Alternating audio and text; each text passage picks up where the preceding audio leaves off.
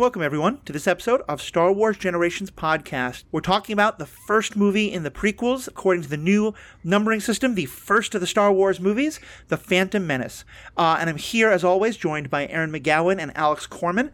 And I'm really excited, guys, because I'm really looking forward to hearing more what you had to say about this movie. Um, I am one of those old farts who saw it and did not love it, and probably because a lot of that was the expectations I brought in, being uh, such a fan of the originals when I was a kid.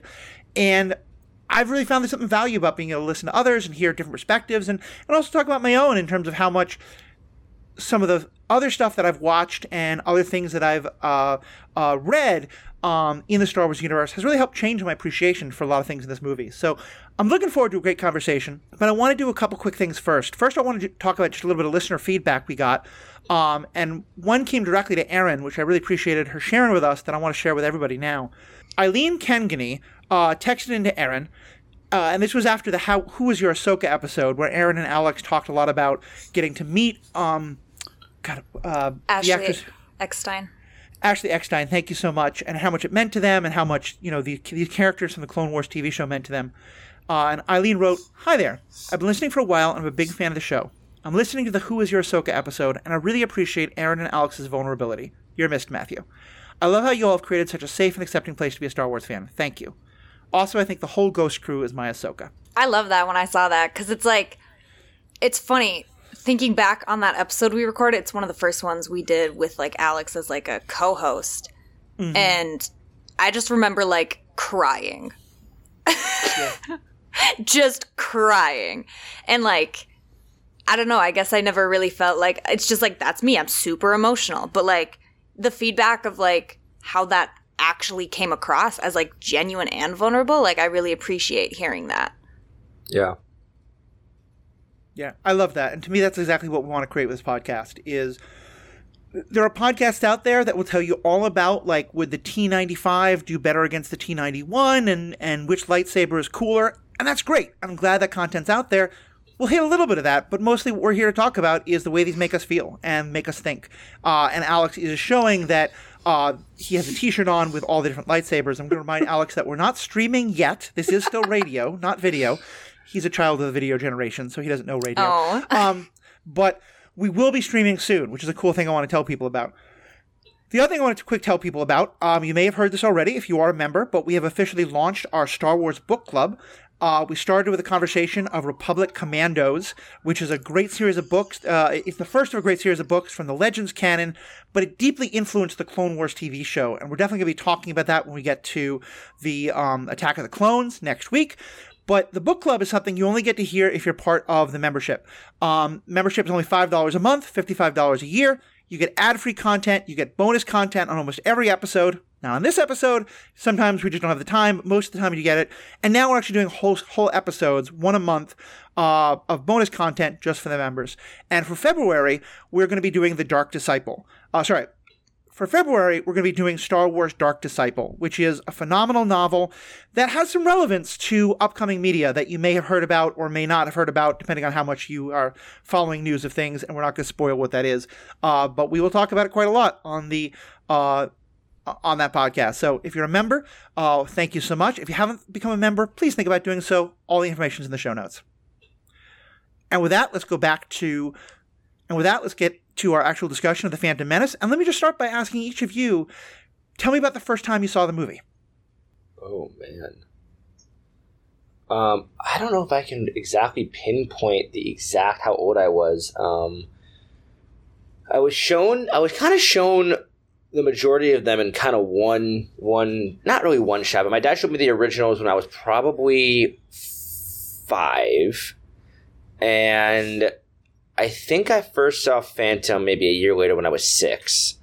Um, and i knew nothing uh, outside of this original trilogy. Um, and i guess i when i was six just to clarify that would have been 2003 so we've been out for about four years. Um, so and i just remember. I did not see it in theaters. I, I fun fact for y'all: I, the first movie, Star Wars movie, I saw live in theaters was Episode Seven, um, because my mom did not yeah. let me see Episode Three in theaters. Um, but um, I all I remember is that like as a as a kid, I, I loved the Jedi. I loved I loved waving my lightsaber around. I loved being so like having so many Jedi on the screen. I think got me more excited than the originals. Like I didn't appreciate the in depth dialogue and storytelling of the originals until a, a little bit older. As a kid, I was like, oh my god, Darth Maul, double lightsaber, crazy lightsabers flying around. This is so cool, so much going on. Um, so I really liked it a lot when I first watched it, and I probably liked it even more than the originals when I was six or seven years old. Mm-hmm. Erin, That's awesome. That's awesome. Yeah, I mean, similar to you, I don't really have a clear memory of um, watching this movie for the first time. It's just kind of like always been there. It's just a go to, you know? It's just part of my childhood. The Gungans, Padme, the pod race. As much. race. Yeah. pod racing. Mm-hmm. I, th- I actually have more of a core memory of the pod racing video game in arcades than I do of watching the movie for the first time. Same. Same. That, That- that that's fascinating because I have to admit, one of my core memories is the X-wing uh, video game. Uh, it may have been called Star Wars, but it was an old arcade-style game. This was in the '80s that I played it. Uh, very blocky, sort of geometric shapes. Um, but I got to play like the, tren- the trench run again and again and again, and I and so I kind of wonder if that influenced my love of the trench run scene in the same kind of way that you're talking about there. Yeah. Matthew, was that the game with the with the joystick like right in the middle that you would kind of use to maneuver the ship? It was, it was. And there was both a stand up version of it, and there was also kind of like a sit down version of it that probably cost like 50 cents instead of 25 cents because video games used to be affordable at the arcades. I, you know, Matthew, uh, if you're ever interested, have you been to Can Can Wonderland in St. Paul? I have not.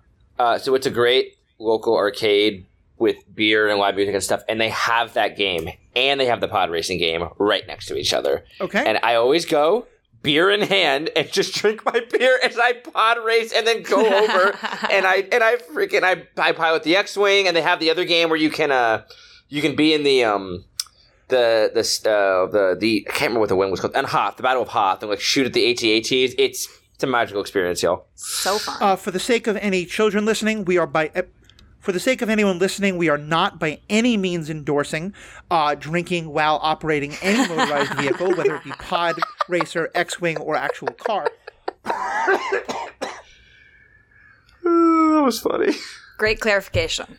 But that does sound like a lot of fun, and we are looking for sponsors, so perhaps we can get this arcade to sponsor us. Um, and if nothing else, for Minnesota fans, we'll plan a field trip. Mm-hmm. Let me talk a little bit about my first time seeing the movie uh, in the theaters. I think most of you have heard already about my first time seeing the movie in theaters. Um, I saw it on the night of my last final, the day the of my last semester in college. We saw it with a whole bunch of our friends. We were super excited. We waited in line starting at like 8 p.m. for a midnight showing. Uh, this was, you know, there was a time before the internet. You had to go buy tickets in person and then line up in person and all that. And Tough. it was very disappointing. It was very much not what we had hoped for, and I think a lot of that is because of, uh, you know, all the expectations we had. I don't know if anything would have met those, and I think that was unfair to the movie. I think also there's some legit critiques we're going to make of the movie, but I think also a lot of it has aged really well for me in terms of things that I see now, and I'm like, yeah, okay, this really works.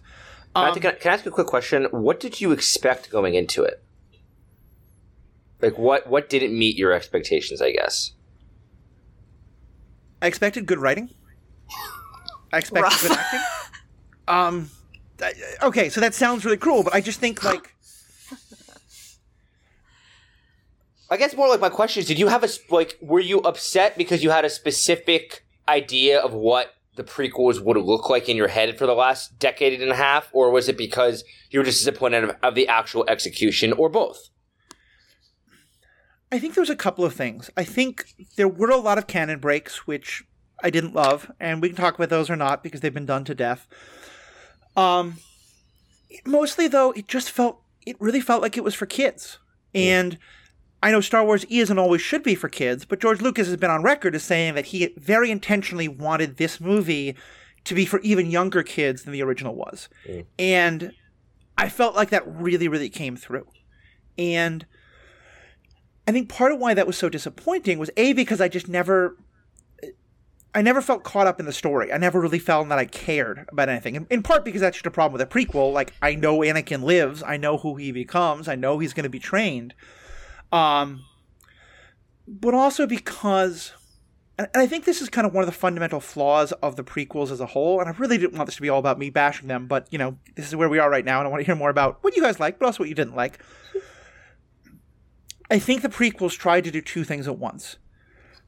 On the one hand, it tried to cover much more adult content than the original movies had, because the original movies are about a battle of good versus evil in fairly stark fundamental terms, very clear black and white ideas, with the idea that one particular person can turn back from evil and be good again. This movie is about the slow fall into corruption and evil as done by behind the scenes political and economic machinations over decades to slowly expose the problems of the Jedi and lead to the fall of Anakin Skywalker and tell it in a story that will make sense to six year olds. And, like, there's a part of me that kind of feels like the story of Darth Sidious and Anakin's fall needed something much more like the Andor telling, or even like, I mean, the Bad Batch today is much more, I think, it's animated, but it feels much more adult themed in terms of like the depth mm. and the the darkness and the uh, emotional complexity it's willing to handle. I felt like this was both covering very complex, nuanced topics and doing it in a very ham fisted way. Yeah, I think that's pretty valid. I mean, looking back, kind of your question before, like, what did you notice first time or whatever? Um, I have no recollection of anything Senate related until mm-hmm. I literally watched this movie two years ago. Yeah. Like, the idea fair. of a vote of no confidence meant nothing to me. Yeah like I had no idea about any of the political nuances. Like you're saying, that was put into a movie that was geared towards children. I watched it as a children, and it meant nothing to me. I enjoyed it a lot for the other things, but yeah, that material was just too complicated for me. And I think that they were trying to do something in a way that both audiences could enjoy it. Mm-hmm. And I mean, mm-hmm. as a child, it worked out. I yeah. didn't really miss the stuff that I missed, but I can see as an adult feeling just kind of like put off by like all these big huge ideas and then it's like there's all these like comedic breaks right yeah i kind of agree and, and i think that like you know in, in recent eras you know, we've seen political machinations and the in depth of the of the in, in like in depth um, you know exposés on that in Andor done exceptionally well, mm-hmm. and I think that and you know, to, to a degree, I feel like Phantom Menace's attempts at that walk so Andor could run, like you know, it, it felt like we kind of dipped the toe in Phantom Menace's detailed, you know, political backgrounds and trade disputes and all this stuff that also went over my head as a kid. It's like I don't know what this is, but you know, there's some cool people with lightsabers, and you know, there's this awesome pod racing scene, and I was able to follow the general plot. Um, and I think I appreciated the political stuff as I get older. And now, as, as an adult fan, one of my favorite parts of Star Wars as a whole is like the really intricate backdoor dealings that created the Empire and how the Empire functioned and how the rebellion functioned. But I understand like that they weren't really hashed out well and it was all very surface level in this movie. And so it, mm-hmm. it kind of was like, well, if you're going to explore this, explore it. If you're not, then why are you bringing up so much of it just to kind of like, I don't know, not get to a point. So, Gloss over it. Yeah, I get I get that. I think you make a really good point that it does introduce the story. Like, I, I think one of the best ways I've come to describe, I think the prequels in general, but especially this one, is a really interesting story that I really want to know, told by someone who's just not a very good storyteller. You know, which to me is the exact opposite of like Rise of Skywalker, which I think is like a great storyteller telling a ridiculously dumb story. Um, but I'm not sure not Rise of Skywalker. Uh, yeah, Rise of Skywalker. We'll hash that um, out later. Yeah, again, love Rey, love that. But anyway, we'll hash that out later. I have my thoughts for sure, for sure. Um, um but I mean, like, like, I mean, like, as I was watching the first like this time around, I was really paying attention and taking notes, and like, it's just crazy that, that like after you know, I mean, okay, let's see, 1983 was when Return came out, um, and then so it's been what 15, 16 years, 16 years and they yeah. open up the new Star Wars with sending two Jedi as ambassadors to handle a trade dispute. That's how yeah. they open the beginning of this new era. Like that is very like just it's it's hard for a young a young kid to follow, um, and also for adults. It's like why are we opening in this weird kind of like I don't know. It, it, it felt like a weird choice to open up an entire Star Wars uh, trilogy with. Um, And it didn't feel like it felt like it, it really got it going in a very slow burn that didn't really pick up until I don't know 15, 20 minutes into the movie. Let me ask you guys this, because I think it's also it, it shapes a big part of how I see this movie, but I'm wondering if it was different for you. As kids, were you scared of the droids? Not even a little bit. I don't remember being afraid of the droids in this movie. Um, I do remember being super afraid of like the super battle droids and the commandos in the Clone Wars. I was afraid of the. dr- I, I was afraid of some of the things in the Clone War and uh, Attack of the Clones. I think was a little more messy. I, I felt like the when I was a kid, I thought the droids were kind of silly. Yeah. Yeah, Like, I mean, it- like the droidekas are sick. The droidekas are sick, but, But like the the, the B1 battle standard droids? battle droids. Check it out, Corporal. I'll cover you, Roger. Roger.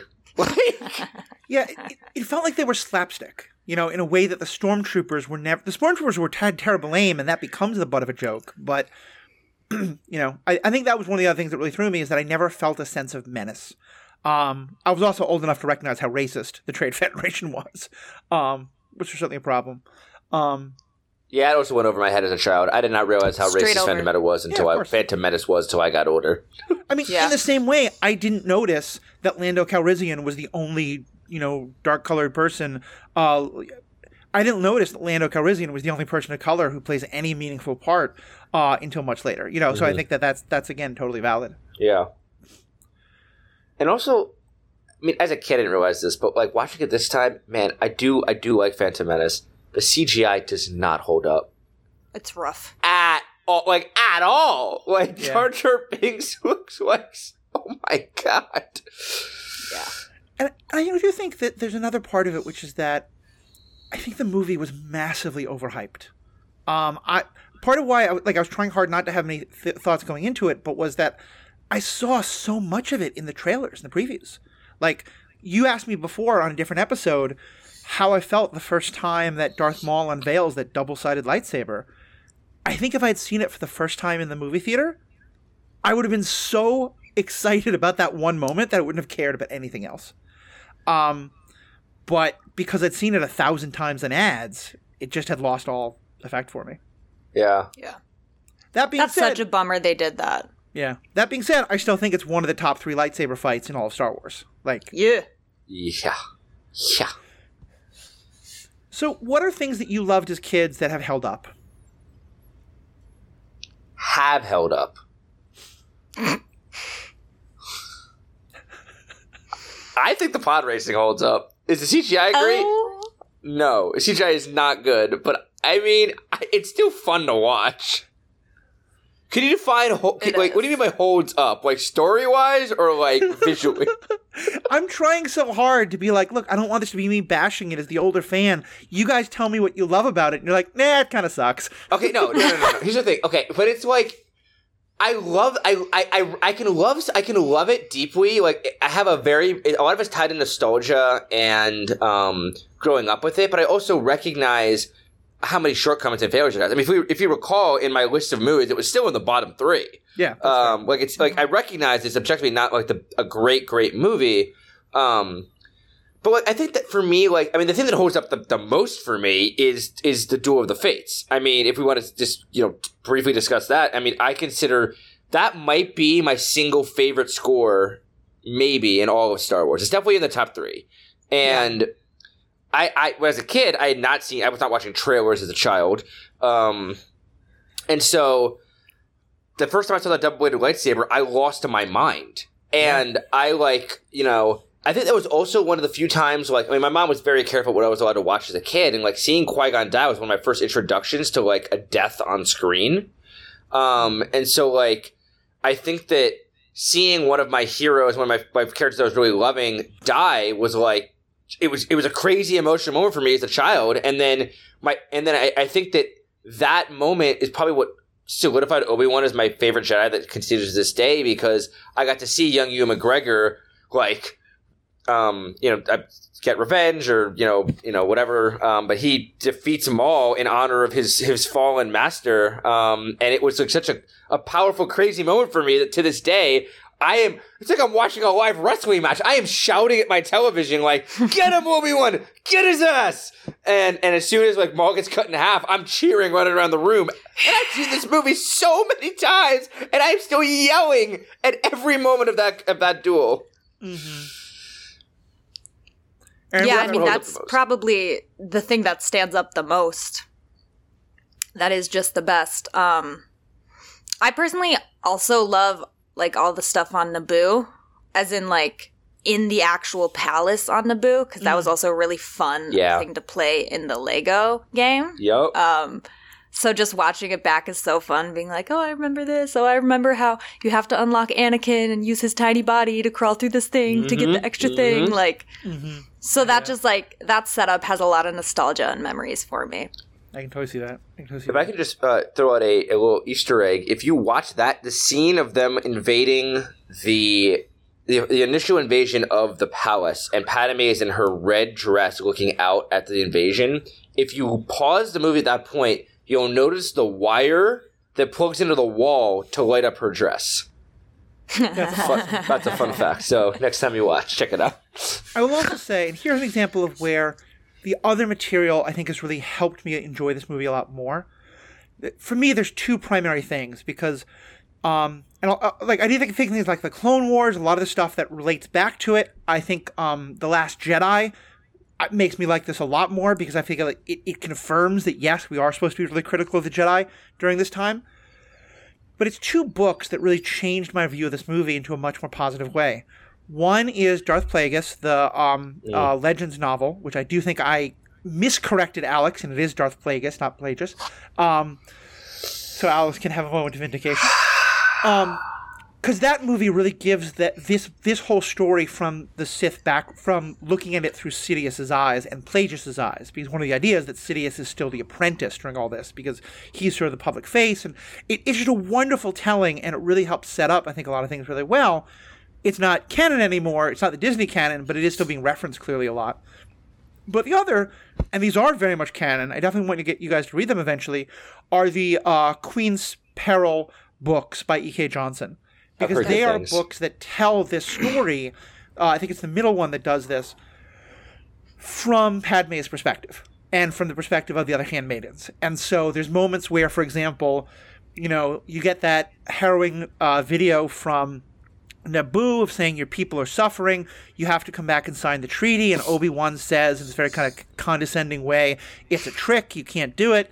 And the minute he walks off screen, Padme and all of her handmaidens are like, "Of course it's a trick, you idiot! Like, we know this. Stop patronizing us."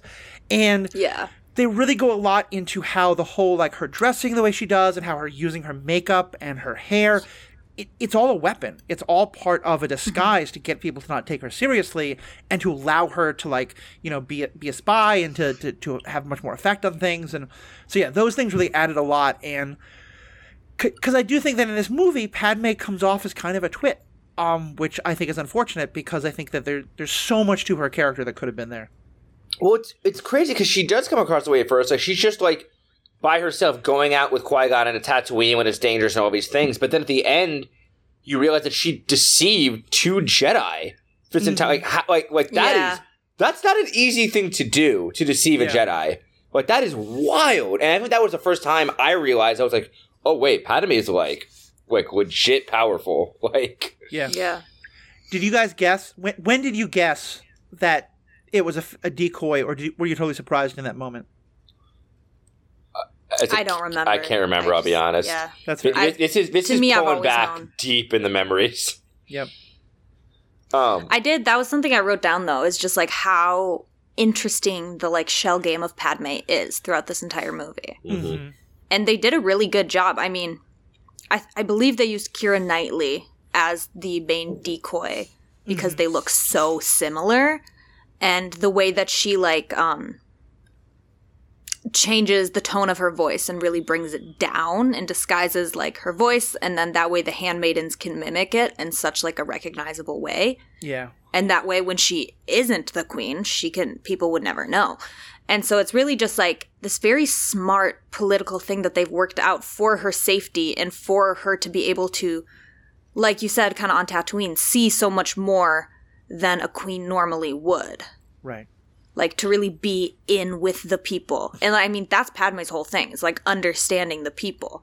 Yeah. And so, yeah, it was just a really cool way to like introduce this side of her character, even if kind of she was underplayed throughout this film a bit. Yeah. No, I, th- I And they- you're right. I think I take back what I said about her seeming like a twit because I think you're right. It, it, it's part of the act in a lot of ways. Um, I just kind The- of wish the- they'd given her more to do. the, the only thing that bothered me about her performance, I don't know if it bothered either you two, at the very, very end, why is she making eyes at nine-year-old Anakin? She is ma- she is biting her lip, making eyes at, a, at, at, at this infant child. Like like what? Yeah, it's I bad. also uh, sorry, I was Especially saying when he's just gotten his rat tail. he just forgive got me. his rat tail. Like, And I also want to point this out. You can cut this, Matthew, but I thought this was really funny. I know I'd never noticed this before, but at the very end, when Padme hands the orb to Boss Nass, um, I don't know if they just CGI'd it poorly. He is not looking at her eyes. He's looking straight at her chest. There is no eye contact, directly at her chest, and I, I could not. But when I saw it, I couldn't unsee it. I have never noticed. I noticed gotta it, rewatch. but I think probably because the first time I was so frustrated, but we got to that point, and I think I generally just turn it off before we get there. So, um, but I'm glad you're here for that investigative journalism. Uh, he is a journalist, folks. That's my job, resident gonna bring us journalist the things that make us feel really creeped out and uncomfortable. um, let me let's talk about Qui Gon some. What what is your ta- like? So you really love Qui Gon? Alex is making lots of gestures. Uh, we really need to get uh, this streaming on video. Alex, what what do you love about Qui Gon? Um, okay, I actually have some notes here. I, I, so I think that Qui Gon, um, was honestly he was smarter than the Jedi. A lot of the Jedi Council was. Like I, you know, Qui Gon, um, you know, he wasn't, you know, he wasn't perfect by any means, but he was like willing to accept it, like, and and, and notice the flaws in the Jedi Order and the flaws and how they become so stagnant and so comfortable. And he had a lot of the, what the Council considered radical beliefs and ideas, and he was the one who was like the Sith are back. Like this kid could be, you know, the one from the prophecy. Like you know, like he was like my like his eyes felt way more open to me. Um, and you know, he also I think would just he played very loosely around the rules, which I really appreciate for a Jedi. In that, like you know. Obi Wan was really old when he took him on as an apprentice, and like no one knows really wanted to take Obi Wan on as an apprentice when Qui Gon did. Anakin, And what did you say? Anakin, you were saying Obi Wan. No, Obi Wan. Like it's Obi Wan as well. Like when when Qui Gon, there's a book. I can't remember what it was. I read it a while ago, but Brotherhood. Obi- Oh, okay. I thought you were Obi-Wan just talking about now. Oh, no, it's and Master and Qui Gon Apprentice. chose to take him on anyway. But also Anakin, and like you know, I think that like I, I want to, I want our listeners to know. I was very tired when I watched this movie, and I one of my notes was Qui Gon was truly unhinged and just wheeling and dealing as he saw fit. Yeah. Um, which I think is a really honest description of how I see Qui Gon. Is he truly was just kind of doing whatever he thought was right, um, and he had he a is strong much moral more compass. chaotic good than when the rest of them are lawful. Yeah, yeah, and and you know the the last thing I, I'll say, because I think it's a good moment to bring it up, is I think that in the moment during Duel of the Fates, where the ratio it cuts everyone off, you get to see the true personalities of all three of those characters. Like Maul's impatience as he's pacing back and forth, Obi Wan. Um, you know, trying to kind of hold his patience, saying like standing still, but really eager to run out there. And Qui Gon, the only one who calmly turns his lightsaber off, only one, kneels down and starts meditating, like taking the time to meditate, to be peaceful. And it shows that like it might seem like he's making like rash decisions in the movie, but he really is very calculated and calm when he needs to be, and like knows mm-hmm. what to do, you know, in, in in these intense situations. And it just always felt like he was this really wise guy who, if he had survived, probably would have helped prevent Anakin's fall. Like I think it, his death just derailed Anakin to levels that Right. we probably don't discuss enough. So Well, I that's love something that, that Lucas and others have said explicitly is that that's why it's called Duel of the Fates because it's kind of the duel for the soul of Anakin. Yep. Yeah, I feel like for me, Qui Gon is like, as much as, you know, he battles with the Jedi Council or whatever, like, he is what a Jedi should be. Yeah. You know? Preach. Like, they're all just like running around, like you're saying, they're all like waiting to jump into battle. And he's like, okay, let me take this time and like actually meditate the way that I should. And I think that's just like it's just cool to see that at the top of the film in a ca- or the top of the trilogy in a character that it's like is then taken away in a way that it, when you get to Revenge of the Sith, it leaves you kind of reminiscing on Qui Gon and like thinking about you know just what you were saying, Duel of Fates. What would it be like if he was here? Mm-hmm. Yeah, like uh, Rebels is a lot on my mind because I just finished watching it and doing a, a podcasting about every episode on it, also on this podcast. Oh, I love Rebels. But one thing I think a lot about is Kanan Jarrus as this hmm. like he's also the epitome of like what a Jedi should be, and yet he I mean he has a lover. He has a child that lover. He clearly has deep attachments to people. He doesn't have attachment in that he's able to you know do the things that Jedi are supposed to do, but he he doesn't have the all or nothing attitude that Mason, Yoda, and, late, and others will preach. And I kind of think that like Qui Gon would have really approved of Kanan, you know, while like the others would have looked bad on him. Now, Yeah. let's talk though about some of the ethics of the wheeling and dealing of Mr. Qui Gon Jinn. Um, let's do say have I go. questions. let's say I go to a kind of really backwater part of the world, uh, part that is underdeveloped, probably been colonized, but but for whatever reason, the American dollar is not taken there as a form of currency, um, and is not going to be worth anything. And I meet someone who can sell me what I need. I don't yet know that he's a slave owner, so I have no reason to think this person's like bad or evil.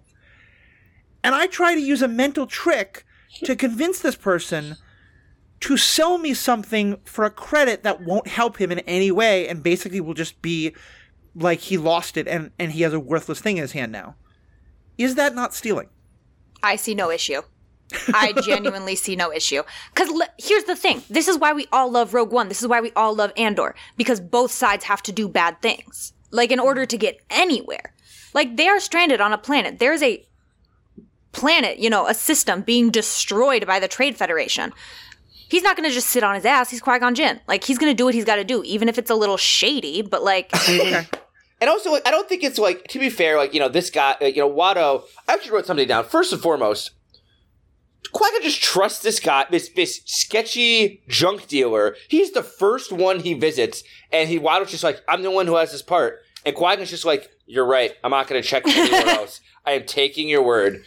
Stupid of him. But if that really is the only one, you know, I think that, like what Erin said, I mean, he's not like threatening him with the point of a blade. He's just like, you know, I'm going to take one part from this guy who has a massive operation here. Like, he clearly is doing fine. He, like, he has multiple slaves, which, you know, oh, we, oh, is Qui- I watch carefully. Qui Gon does not know that yet. fair. He knows that he has at least one child worker. um, That's true. That should be seen as a problem, regardless. um, but either way, I think that like Qui Gon can sense that Watto's kind of a, a shady, sketchy guy, and like I, I don't know, like I mean, is it ethical? Not per se. I thought Matthew, you were going to bring up the fact that he basically kidnaps a child from his mother. I mean, we're also going to talk about that, but I, I think uh, what you said, Erin, I think is exactly what I am in that. Because at first you were like, no, I have no problem with it all. But then you said, yeah, it is shady, but it's okay. And I think that's where I am. It's like, yeah, I do think it's like, I, I, it's stealing. He is stealing from Watto. We Yeah. later find out Watto is, you know, a slave owner, and I have no problem leaving from slave owners. I agree with you, Alex, that he also appears kind of um, shady to begin with. I, I hate that because it's so much a walking, talking anti-Semitic stereotype. Like, I think if you get like someone talking about the anti-Semitism of Watto, the anti-Japaneseness and, and Asianness of the Trade Federation, or the anti-blackness and anti-Caribbeanness, especially of the Gungans, like you can have quite an argument of which it's more offensive to. Um, but but yeah, I think you're right. I think that's what I like about it is that it, it is kind of shady and it is kind of underhanded and um, it's not what a proper Jedi should probably be doing, but it's what's needed. I mean, Anakin. He even. I mean, he even like rigs the dice roll to make sure he gets Anakin um, instead of instead of Shmi. Right. Um, Yeah. I also He's wanted a to. just- little cheater, cheater. I have another little Easter egg. There's a bunch of this movie, but in Watto's shop, when you first see Jar Jar messing with the little droid, if you look in the background, they had one of the original 3PO costumes in the back that Anthony uh, Daniels wore in the original trilogy. That's nice. That's it's a fun fun. fact. I, I will. That actually gives me a point to bring up. Um, well, actually, let me, let me. So that, that brings up something I wanted to discuss, and we'll, we'll keep talking about Qui Gon, but I want to use this as an interjection. What did you guys think of the inclusion of C3PO and R2D2 in this? I actually also wrote about that. That I was curious what your thought about that was because it's weird to me that so much of Star Wars takes place and centers around Tatooine, and including Anakin, Luke, C3PO, and R2, like all of their origin stories center basically around this planet. Not R2. I mean, R2 saved them so they could get to Tatooine. That's his origin. Yeah, I, I, I would say the three. I wouldn't say R- R2's origin story is Naboo. Okay, all right. Either either way, but even But yeah, just there's three, still a lot happening. there's a mm-hmm. lot. There's a lot happening on Tatooine for a planet that like is supposed to be just an outer rim That- dust bowl. Right. Nobody knows about. Yeah, right, exactly. and so like, and I don't know, like Anakin building three PO. Like it just throws me off in a lot of ways because, like, you know, you would think that he would have such a close love of that droid, and instead he's in love with R two D two, and it doesn't really care about three PO as much, and like constantly is just kind of like bullying him, and really never acknowledges him as like this droid that he built, just forgets about him, leaves him behind, um, and like in the in and in you know he would have Vader would have recognized him later in the original. It breaks canon to a degree. Like I get it. Like you want to give you want to give him a cool little origin story, but it, it did feel forced to me. Uh, Erin had a point you wanted to make, I think. I'm sorry, Erin. Yeah, I mean, no, you're good. To me, the thing with Anakin being mean to 3PO, as a perfectionist, I relate to that. Because if I made something and it turned out to be a walking, talking, like, fucking annoying box, I'd be pissed. Are you Like, I'd wanna shut it down. Anytime? No. Okay, I never want children. Don't you worry about that. That's not on my agenda at all. And there's nothing for with that gender or anything. It was just as you're saying that, I'm thinking like that's what creating a child is. like Yeah, I no, we're not gonna do that. That's not gonna be. That's not gonna be it for me. Um, that's fair. That's But- fair. And then I had kind of forgotten about their separate origins um until I rewatched it like I said like 2 years ago. And I do think it's kind of sweet that it's like, yeah, Anakin made this droid 3PO and even though it annoys the hell out of him, like he knows it's well made. So what does he do? He gives it to Padme. To But he like care for him. He leaves it behind at first, and then doesn't get it for another ten years. well, because he says he gave it to, he he gave it for his mother. I'm Fair. not really sure how a protocol droid would help her.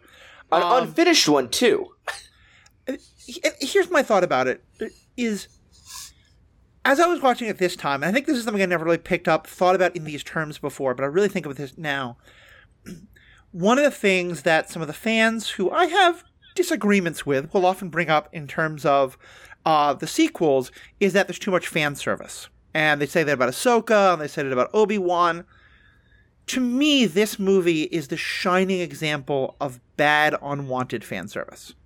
Because I think, and to me, what I felt like at the time was that they were doing Obi Wan and they, they, they were doing the, like, oh, look, here's how C3PO first met R2D2. You older fans, you might not like the kid stuff, but that's for you. And I was like, F you, don't do that, especially if it's going to break canon. Like, because Right. it doesn't make, as you said, it doesn't make any sense. Obi Wan is supposed to have no idea who this R2 droid is. Um, so yeah, it, it, um, it just felt like I totally get. I think the sweetness of it is there. I think if they figured out a way to do it without breaking canon, and they sort of do that in the third movie, though it still doesn't really make much sense, um, I'd be more okay with it. But it just, yeah, I don't know. I, I mean, it, it still kind of breaks. In, I mean, it's one line of canon, but I do agree that like Obi Wan spent so much time with Anakin and R two D two, and the fact that he's like, I don't remember owning a droid. Very silly. yeah. I do have Yeah, a, that's something like Go ahead, Erin. I've never really thought about because, like, growing up with it, it's like, yeah, they've just always been there. They're just part of the story. But yeah, it's like it doesn't make a ton of sense to add them in at this point. So I can understand your frustration, Matthew. yeah. I Uh, was I think get- there's a number of other things, like like um, uh, God, I can't remember his name. Jar Jar continually saying "That's so wooed," which is clearly a reference to C-3PO saying "That's so rude." Um, you know, there's just a lot of like callbacks to the original movies in ways that I didn't think were needed. But Hey, we, we got a reverse an unintentional fan service when we got Aurra Sing watching the pod race. Yeah, no, I Um, love that. I, I was going to ask if, if, if you don't mind me changing gears for a second. Um, you, you know, question for for either one of you, but um, it, I guess more for Matthew at, at first is the original movie, the original three movies. unknown actors. No one knew who Harrison Ford, Mark Hamill, Carrie Fisher really were to the level that we, they do, you know, now. Obviously, Right. Phantom Menace comes along. Samuel Jackson, Natalie Portman, Liam Neeson. Um, you know, you have some really Heavy hitters. established actors in this movie. Do you think that that took you out of it? Do you think that that was like a detriment? That they kind of like, you know, it- would you have preferred to see more? I mean, like Ewan McGregor, I think was a little unknown at the time to larger audiences, but Right. by and large, a lot of the major players were really well-known actors. Did, did you think that took away from anything? Do you feel like that, you know, took you out of it at all? Well, first, I do want to say that Peter Cushing and Alec Guinness, the people who played um, yes. uh, Grand Moff Tarkin and uh, uh, Obi- the original Obi Wan Kenobi, were very well known actors at the Yes. time. I didn't know them as a kid, but my parents certainly did. True. I I think that it did, but not because they were big names, but just because I knew they were better than this.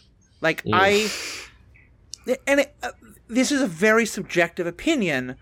I think Natalie uh, uh, important. The last, the only thing most people had seen Natalie Portman in was The Professional, in which she's basically playing a twelve-year-old kid who is an, who wants to be an assassin, who has been deeply traumatized by witnessing the murder of her parents, and it's a very adult role in a very uncomfortable way because she is also very sort of sexually precocious in mm. ways that are ve- meant to be very uncomfortable and the actress plays them brilliantly. Mm-hmm. And i just think the i think it is more due to writing and directing than acting talent. But i think that I never believed any of these characters. I I believed that Samuel Jackson was reading lines because Samuel Jackson wanted to be a Jedi. I never he didn't come across to me as a Jedi. Uh, Natalie Portman came across to me as someone who was reading lines. Uh, same with Jake Lloyd. Same with these other characters. I just I thought the acting was abysmal.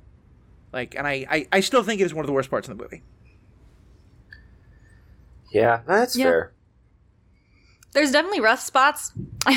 One thing, this isn't any of the main characters, but something that stuck out to me this time around watching the pod race is that every single time they show Padme, Shmi, Qui Gon, and Jar Jar watching the pod race, Shmi does the exact same reaction of looking away because she simply can't bear to watch. And I'm like, did you just play the same clip over and over? Because like I know the other actors are doing different things, but like, can we give this actress a little bit of breathing room? Like, stop giving her the same damn cue. Mm-hmm. Yeah. Like, let her do something new. Yeah. Because like and, and then Shmi cut from is. that to fan service for Matthew. They gave you some Jabba the Hutt. Why are you complaining? Yeah, and that's exactly. It's okay, the Matthew. point. Jabba hated the pod racing too. Yeah, there you go. Jabba There did go. hate the pod racing. I mean, they they also gave us the fan service that we absolutely hate and despise, um, the midichlorians and the virgin birth, not the but you know the the con- immaculate conception, which. ugh. what, what what did you guys think of that? I actually wrote in my notes here, Matthew. I'm not even joking. My exact words were checking Anakin's blood for midichlorians hyphen Matthew with five question marks afterwards. um, the as a kid, the midichlorians never bothered me. I thought they were like a, an explanation. I was like, all right, you know, an explanation. Like, you know, I didn't think it, it like it didn't. They weren't discussed enough for it to be like, okay, they're just using that as a metric for like, you know, whatever. I think that like when they opened it up more in episode three to like the midichlorians or what influences things and like you know that's when it became I think more solidified canon. And like I know it bothers a lot of people. It doesn't like it doesn't bother me that much. Like I think it to me it's just like a a way to tangentially explain the inner workings of the force. But I also understand that a lot of people loved the force because it was such this mysterious entity that didn't need really an explanation. Because there was no science to it. There what right, right, right. Right. Um, and like they keep saying, you know, all the mysteries of the Force. And it's like, well, you know what, you know, these midichlorians.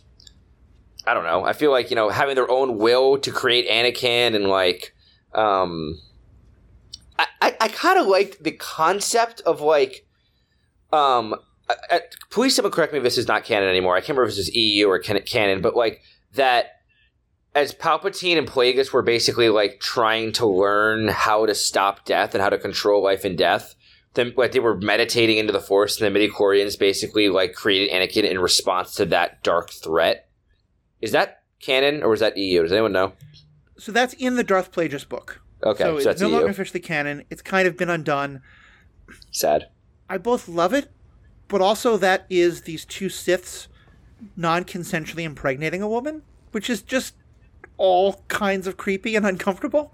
Um, Well, yeah, but I okay. I'm gonna be clear. I did not read the book, so correct me if I'm wrong. But it sounds like Alex, you're saying that the Force itself created Anakin as a response to the evil of Plagueis and Sidious. Yeah, basically, the way the book was written is they were trying to create life themselves. They wanted to influence the midichlorians to create life, and so they meditated to tip the force towards the dark side to do that.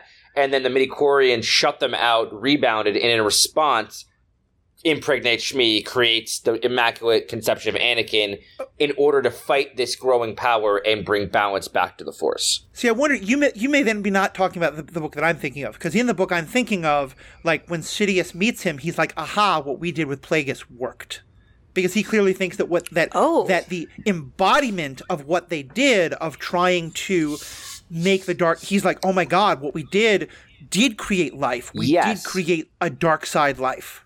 Well, I think that that was how Sidious interpreted it, but I believe I had read, and I could be reading it from somewhere else, but I had read that like the the again, I don't know what was it was probably isn't canon anymore, but the midichlorians had created Anakin in response to Sidious, but Sidious believed that they had succeeded, and that's why. Like if you watch episode three, he, you know he looks directly at Anakin as he said, "creates a life." Like he's basically hinting that like the like the dark side created you. Like I know how you were created, and that's why Palpatine latches on to, to Anakin even at nine years old because he believes that he created him. I don't. I kind of liked that when it was still kind of canon that like you know the Force has a will of its own and was fighting its Palpatine, but Palpatine thought he created him.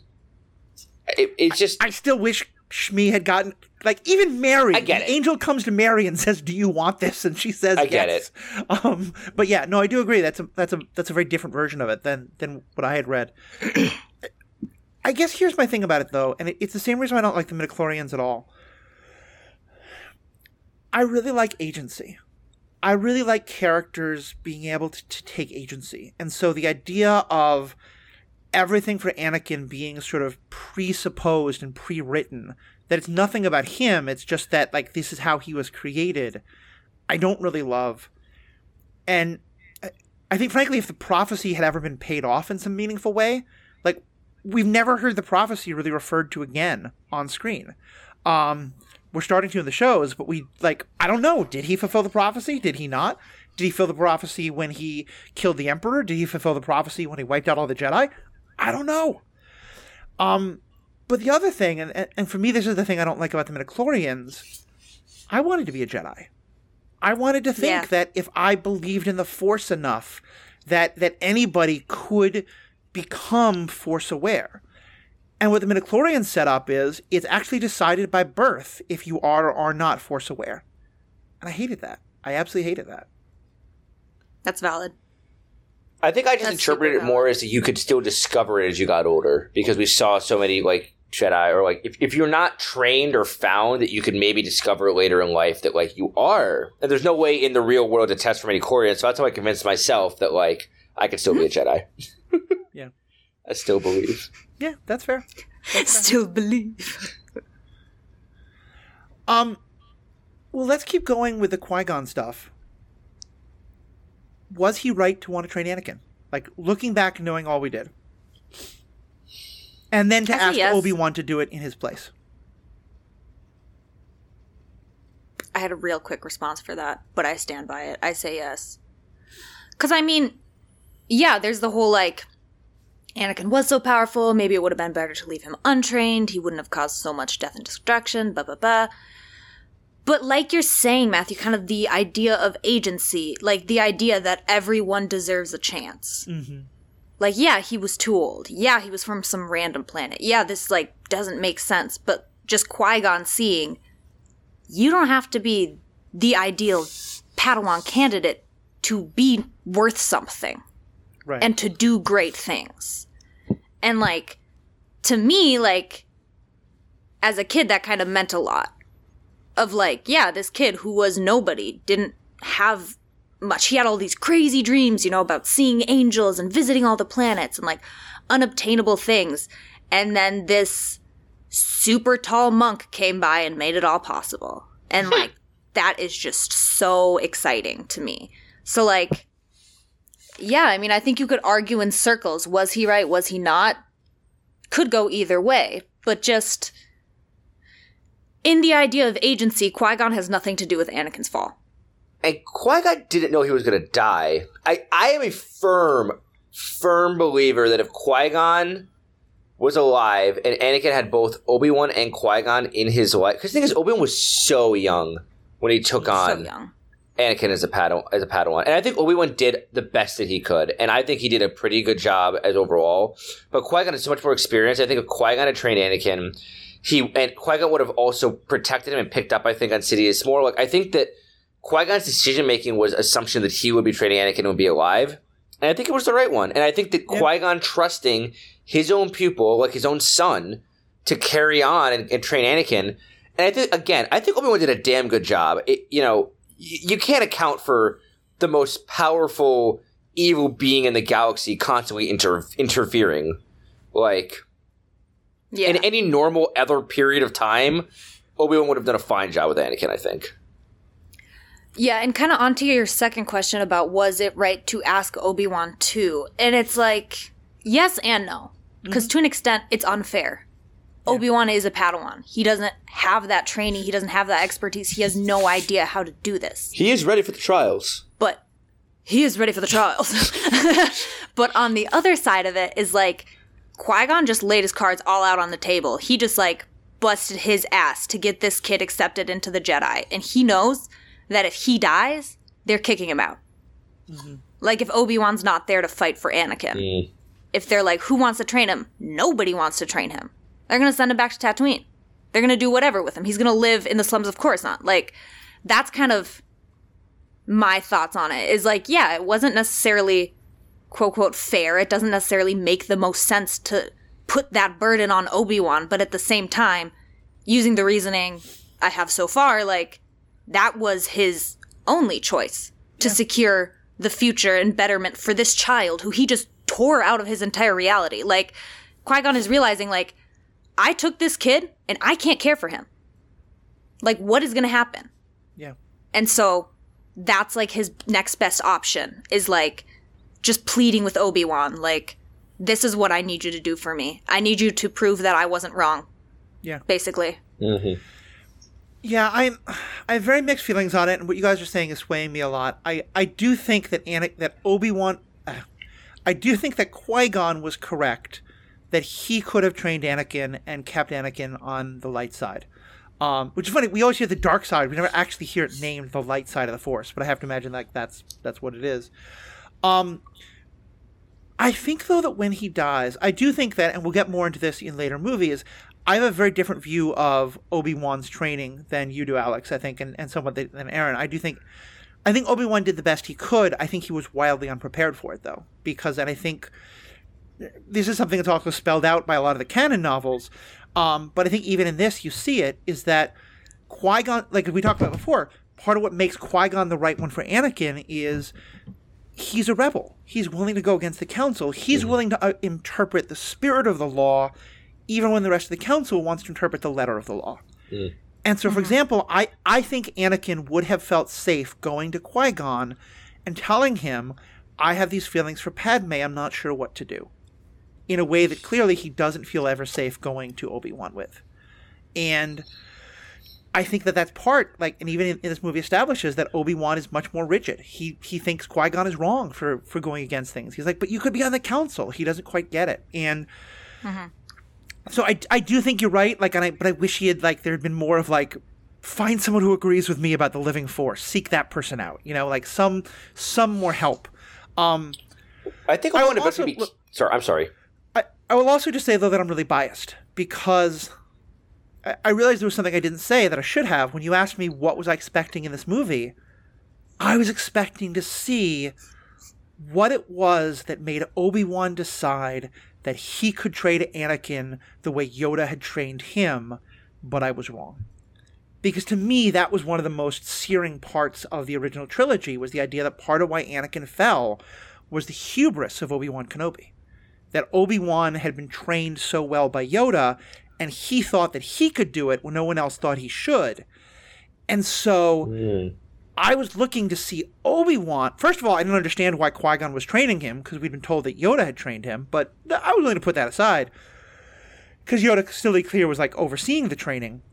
But I was really looking for Obi Wan to make this real connection and to believe that he could have trained Anakin and then to realize that he wasn't strong enough the way he thought he did because that's what the and to, to me this is the biggest canon break and it's the one that i found most disappointing and probably so i'll admit i think it why it colors it for me that i probably don't like it and i think you guys are making really good points that make a lot of sense if you don't have this inherent bias that i do.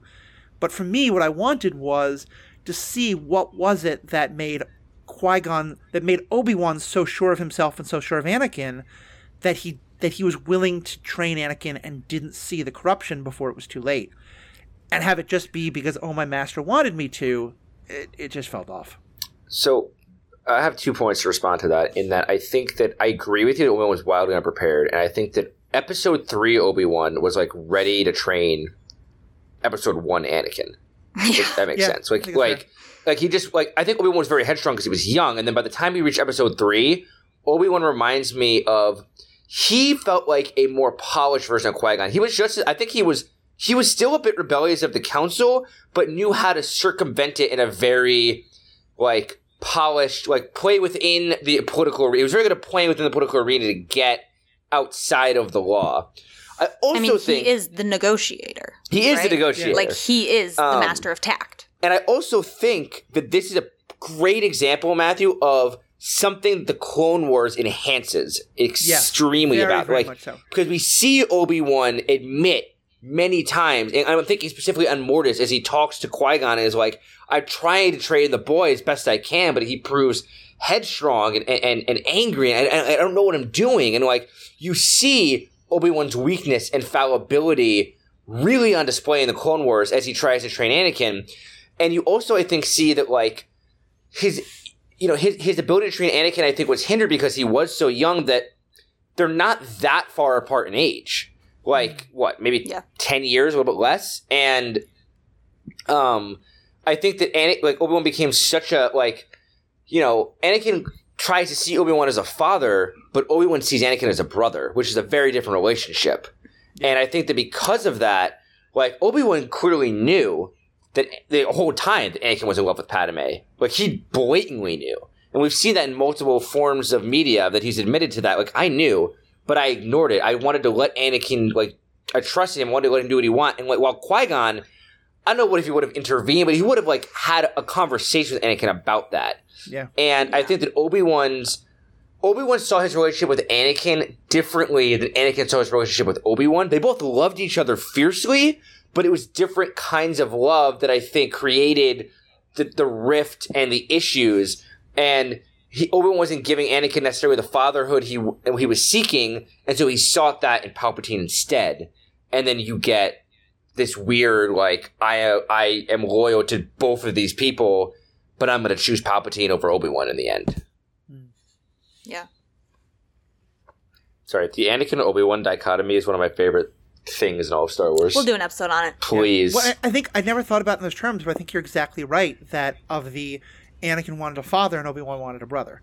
Um, and that's really well put. Although it's funny because I thought you were going to go somewhere different when you talked about the Clone Wars, because for me the thing that ties it all together, everything you said is very true, but the other part of it that for me ties it together is Satine. And yes. you freaking cowards, one day you've got to put some mention of Satine on a big screen because I, I, what I think they were setting up in the Clone Wars is, is everything you just said is true, but also Obi Wan carries this regret of the woman he loved who he couldn't cross that line with eh, because of his vows, and that because of that he can't he he can't bring himself to confront Anakin because of how much regret he has about what happened with Satine. Uh, which is also why I think Cody Kenobi cannot exist. Because I think the whole point is supposed to be that he never did cross that. Cody Kenobi is the um, uh, it's mentioned in the EU, and there's some theories about it in in canon. The child Obi Wan had with Satine, and to me, I think it's important that that that he never crossed that line. Um, but Yeah. e- either way, whatever you think of that, I think to me that that story is a big part of why he can never do that. Uh, he can't bring himself to say, Anakin, you have to do something different with Padme. Um, whereas I think Obi Wan would have been like, I, I think Qui Gon would have been like, yeah, they're stupid. You can love someone, you can have a child, that's fine. Like, just don't don't let it forget your vow. You don't let it forget who you are as a Jedi and attachment, and all that. Be like Kanan, Yeah. who he doesn't know, but you know what I mean. Yeah. Matthew, did, did was it hard for you to picture little Anakin, who was so kind and emotional and kind of goofy, turning into Darth Vader? Yes, and I, I- do actually want to say one thing. Um, I don't think Joy, Jake Lloyd is a bad actor. I think he's an eight-year-old kid, and like to have an eight-year-old kid be a good actor is one in a million. But I do think I was talking before about acting. I think one of the best delivered lines in the whole movie is "I'm not a slave. I'm a person, and my name is Anakin." I think Jake mm-hmm. Lloyd did a Yeah. great delivery of that line, and I think the hate that he got is very unfortunate. But no, Yeah, I was watching. Oh, sorry. Uh, no, you go ahead. I was just saying, I was watching it through because, like, I've never really thought about Jake Lloyd's performance before, and I'm gonna be honest, I appreciated it. Like, I don't see it as bad acting. Like, yeah, it's chunky, yeah, it's a little odd, but it's like he's also a kid who's been forced to work his whole life. Like, he doesn't know how to interact with people. He doesn't know how to like, like for instance, when Qui Gon puts him in the pod racer and he just goes, "Whoa." I was like, that's dumb, but also it's like, if you think about it, this kid's probably never been picked up by like a man like that. Yeah. He doesn't have a father, you know? And so like just that little like bit of caring of like, here, let me put you in the pod racer. You don't have to climb up there yourself. Like was just like a what kind of a thing for him. Yeah. And like, do I believe that an eight year old kid would try, let's try spinning? That's a good move. Absolutely. do I find it enjoyable when an actual eight year old kid does something like that? Absolutely not. Do I want to see it on screen? Absolutely not. But I believe it. Like, I don't think his acting is bad. I just think it's a dumb line. Um, but no, I, I do think that was another. Well, actually, let me let me say two things here. I I don't think this version of Anakin has any flaws, which I think is a little bit cowardly of the writing, but I think is fine because I think they do establish something which granted a lot of the books and the Clone Wars better sets up, but I do think they do a decent job setting up the prequels, which is that what starts him off is that and here's where I think Obi-Wan starts failing, and even Qui-Gon to some extent, taking an 8-year-old boy away from his mother is going to be incredibly emotionally traumatizing. And telling that boy to repress his emotions and to not think about his mother instead of like actually healthily processing his emotions um is incredibly damaging to a child and granted our understanding of mental health has changed dramatically in the 24 years even just between when this movie was made and, and then but i think even then we would have been like no you really missed something and so like I- there's nothing in this version of Anakin that makes me say, "Oh yeah, he's a kid who's got some real problems." I think this movie is where we see the problems are created. And here's what I will say: the book that most shapes my feelings on this is from is, is what we talked about before, Darth Plagueis, which is not canon, but I do think is referenced enough, and I think the events of Attack of the Clones support this enough. In that book, we see more of the scene where Obi Wan and Anakin go to meet with the Chancellor. I think actually we don't see the scene at all in the movie.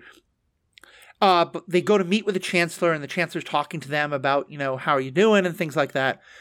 And the Chancellor, Palpatine, asks Obi, you know, Anakin, how are you feeling about your mother?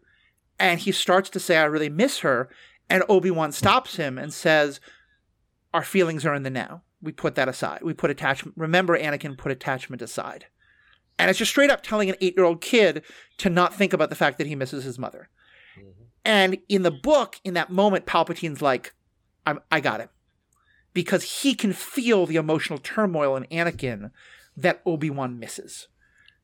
Because, eh, but it also makes sense. Obi Wan has never known a mother to miss. He doesn't have, he has absolutely no idea what this kid is going through. And so he thinks it is just that easy to say, just put aside your feelings and don't think about them. Um, and I think so. There's nothing about Anakin up till that moment, but that moment, I Yeah. uh, like of being taken away from his mother and not having anyone who gives him the chance to process those feelings, which is why I think they come out, you know, in Attack of the Clones the way they do. That to me is very believable as the reason why he's eventually going to become Darth Vader. Can I just say on that, the one person we do see acknowledge it in a healthy way is Padme. Yeah, Like when they're point. first on the ship and she goes, Are you okay? And he's like, I'm cold. And so she gets him a blanket. Mhm. And he goes, And and she fills it in. She goes, You miss, you miss your mother. Like, because she gets it. She has a mother. Yeah. Or had. I don't know what her parents' status is at this point. Um, but like, and I think that goes so much into why Padme becomes so important to Anakin and how that just plays into his emotional turmoil and what eventually brings him to the dark side is like you're telling me the one person who had sympathy for me, the one person who saw me when I was in such pain is someone I can't be with, someone I can't love. Mm. Mm, yeah, that's such a good point, especially it's a really because point. he also says I'm cold when he's facing the Jedi. And Yeah, there I'm they cold, say sir. we can sense that your feelings dwell on your mother. Like Padme has sympathy for him. They accuse him of his thoughts dwelling on his mother, and that's what leads to Yeah. Yoda doing what is a great speech about the dark side in general, but horrible in this context of you know, atta- you know, love needs attachment leads to fear, leads to suffering, etc. Um, you know, and so yeah, I think it's such a good point that I hadn't even thought of. But you're right; it, really sets up Padme as offering him what neither Obi Wan nor the rest of the Jedi can can, can do. And we're going to talk a lot about this in Attack of the Clones. Like, I kind of think she should have left him the minute he just you know slaughtered women and children. Right. But it also helps to underline why she can at least have sympathy for him in that moment because she's the only one in the galaxy who really understands and has sympathy for what he's going through. And, and I think that, and I, I think we had to have a whole episode and a broader discussion on this, but I, I think it goes to the question of like, is there a right answer in this situation? In that, what I mean by that is like, the Jedi's, the, all the Jedi are taken as children from their parents, so they don't have existing attachments. And the idea behind that is that if you don't have existing attachments, you can detach from the world. You can be a more effective negotiator, leader, you know, um, mediator, etc. But then if you don't allow them to experience love and compassion, what makes them better than like you know cold soldiers or, or droids or you know like like like at, like what level does love and, can love and passion play? And it can obviously take it to an extreme, and we see like that Yoda is right in a certain way that you, if you become too attached, jealousy, anger, hatred can form. But there's got I, I have to think there's a middle ground somewhere, and, and I feel like Obi Wan came the closest to teetering on that with his love of Satine. His like he like loved deeply, but tried to still kind of rein it in, and I, and I think that that just ended up underscoring his failures. But I think that like I don't know. I just I don't know because like at the end, Yoda was right and Mace was right in that you know this boy gave into his anger, gave into his his attachments and jealousy, and ends up beco- eventually killing everyone. But them forcing him to never process those emotions or ha- well allow him to have those emotions also led to a lot of that. So I don't know. That's a very it's a very interesting like gray area that exists within the Jedi that I think Yeah. just I don't know. I don't know. I mean, to quote Paul, my, my often co-host, the Jedi are punks. Like the Jedi do not look good in this movie. I don't think. Oh, at all, at all.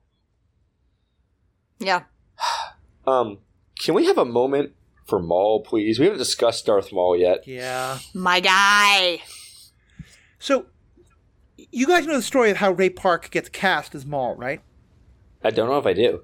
So know. the person who plays him is Ray Park. Ray Park was the, the, the person who was teaching everyone else how to f- do all the fighting. He was the fight choreographer, and he was t- he was teaching them all the like he was trying to teach uh, Liam Neeson and Ewan McGregor how to do you know fighting with with lightsabers.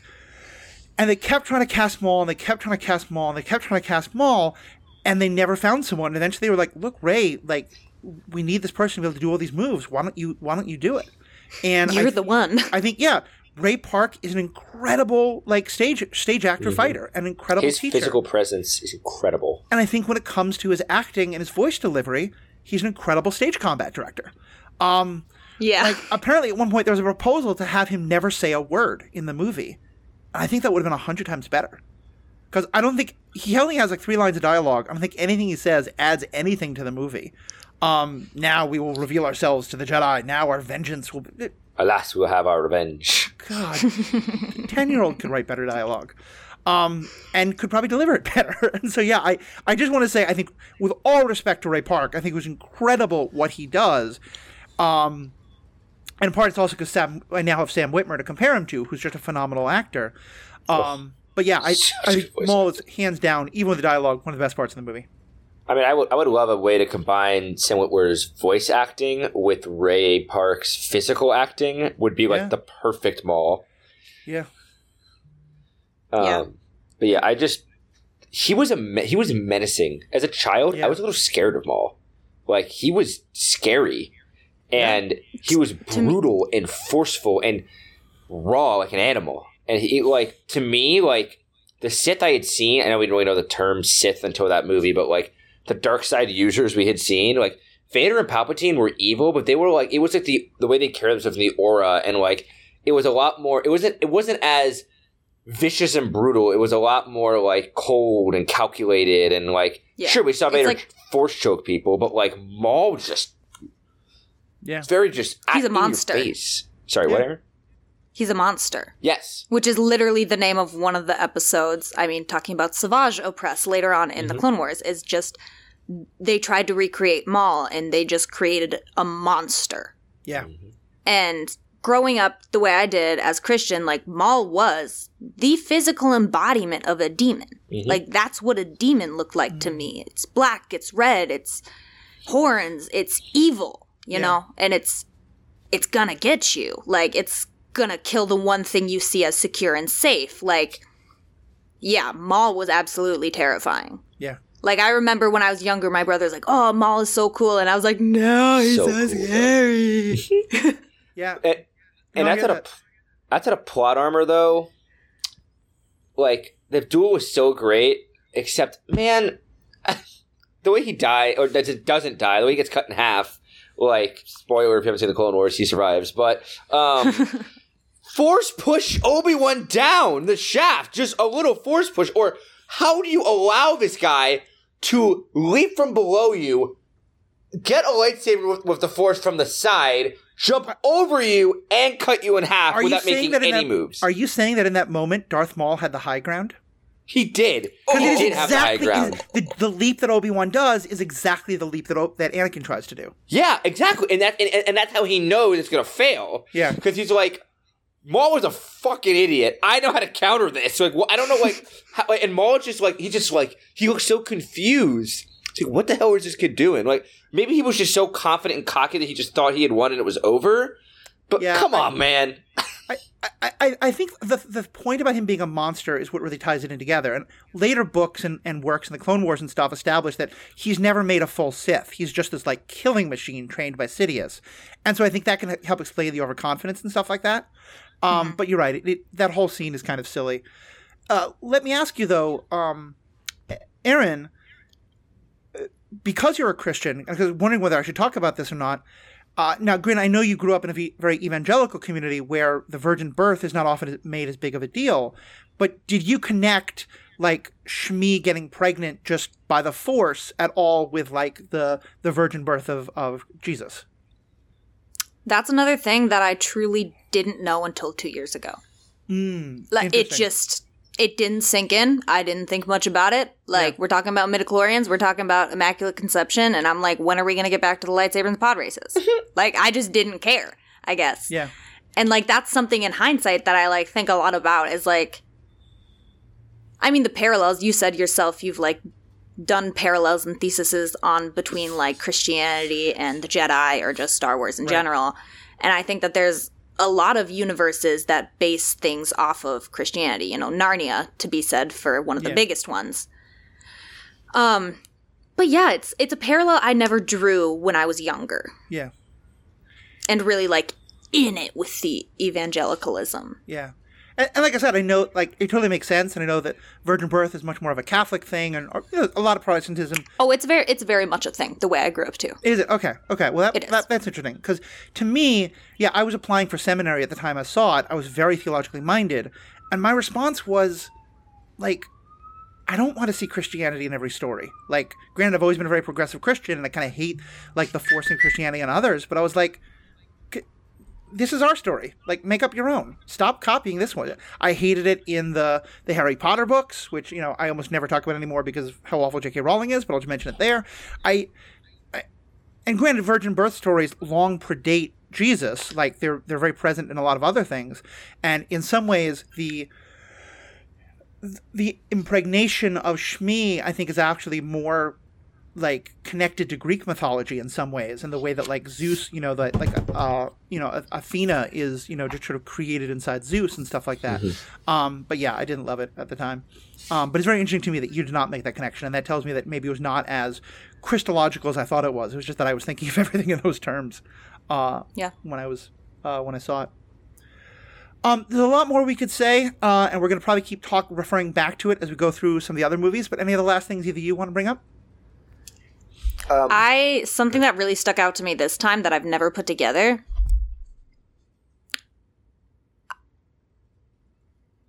What's the exact shit? I shall do what I must is not Obi Wan's line. That's Qui Gon's line.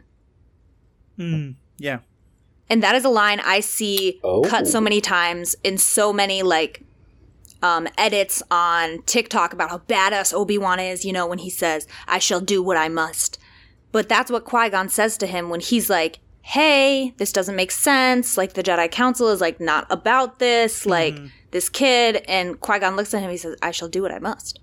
yeah, and like i don't know that's just something cool i had never really put together is that hearing that um phrase and that ideal from qui-gon being twisted to the way of obi-wan using it to i will kill you if i have to because i created you yeah. and i think that's just a really interesting kind of evolution of that phrase Yeah. Yeah, definitely, especially because in the um, yeah, actually, uh, what I was saying, yeah, no, you're right. I never even put that together, but the fact that he gets that from Qui Gon makes a lot of That's of so cool. I didn't realize that either. Um, I have a few qu- quick little notes I wanted to. I'll, just briefly breeze through. I wanted to point out the that we there was never a point to bring them up, but one thing. the Very beginning of the movie, the force sprint we see, that is a trick used one time in all of Star Wars Yeah. and never used again. such a bummer And I thought that was a cool little trick. And Obi Wan could have used it to get through the ratios to fight with Qui Gon at the end, and that feels like a sin to me. Just wanted to bring that out. Um, other thing, we didn't really talk. We didn't talk about Jar Jar like literally at all. Um, I just want to say that like you know, I I think the Jar Jar was a very like in poor taste created and poorly written character, but Ahmed Best I think is a great actor, and I'm really happy that like he has gotten the revival he's gotten in Star Wars and the redemption that like the fan base is loving him a lot because he got a lot of hate unnecessarily. Um, and I'm just I'm, I'm happy that like he's back in the fold in, in a really positive way. yeah Yeah. Um, and then two other quick points. One is that I would have loved to see the aftermath of Valorum being booted out. Like the vote happens and that's it. I would love to see like conversations. Like I liked seeing Palpatine legally take over the Republic, and I wanted to see more. Like I wanted to see just Palpatine and Valorum like a conversation between the two of them, like or just something that like shows what happens there. I think would have been really cool to like hash out that a little bit more because there's a vote of no confidence. He just sits down in like despair, and that's it. We never see that motherfucker again, except for like one two minute clip in the Clone Wars years Yeah. later. Yeah. literally Um, and, and again, I think that's where, like, I, I would love a like West Wing scandal empire type show about you know those ten years of politics and behind the scenes dealing. yes. Because what what we wind up getting is so ham-fisted in terms of like oh enter the bureaucrats now but don't worry i'll be strong enough to cut through the bureaucracy oh but no you can't like there's no consistency to what palpatine is saying and granted it's because he's duplicitous but like it, it's just so obviously duplicitous Mm-hmm. Um, last super quick two things. One one is just the Gungans versus the droid fight. In my opinion, is the worst battle in all of Star Wars. That's my take. It is boring. I never had interest in it even as a kid. It just felt silly and drawn out, and it's mm. all hundred percent CGI, and none of it holds up. And That's true. It is all CGI. very last thing I will say, and this is one of my favorite things in the movie that I think is never really talked about, is the symbolism at Qui Gon's funeral.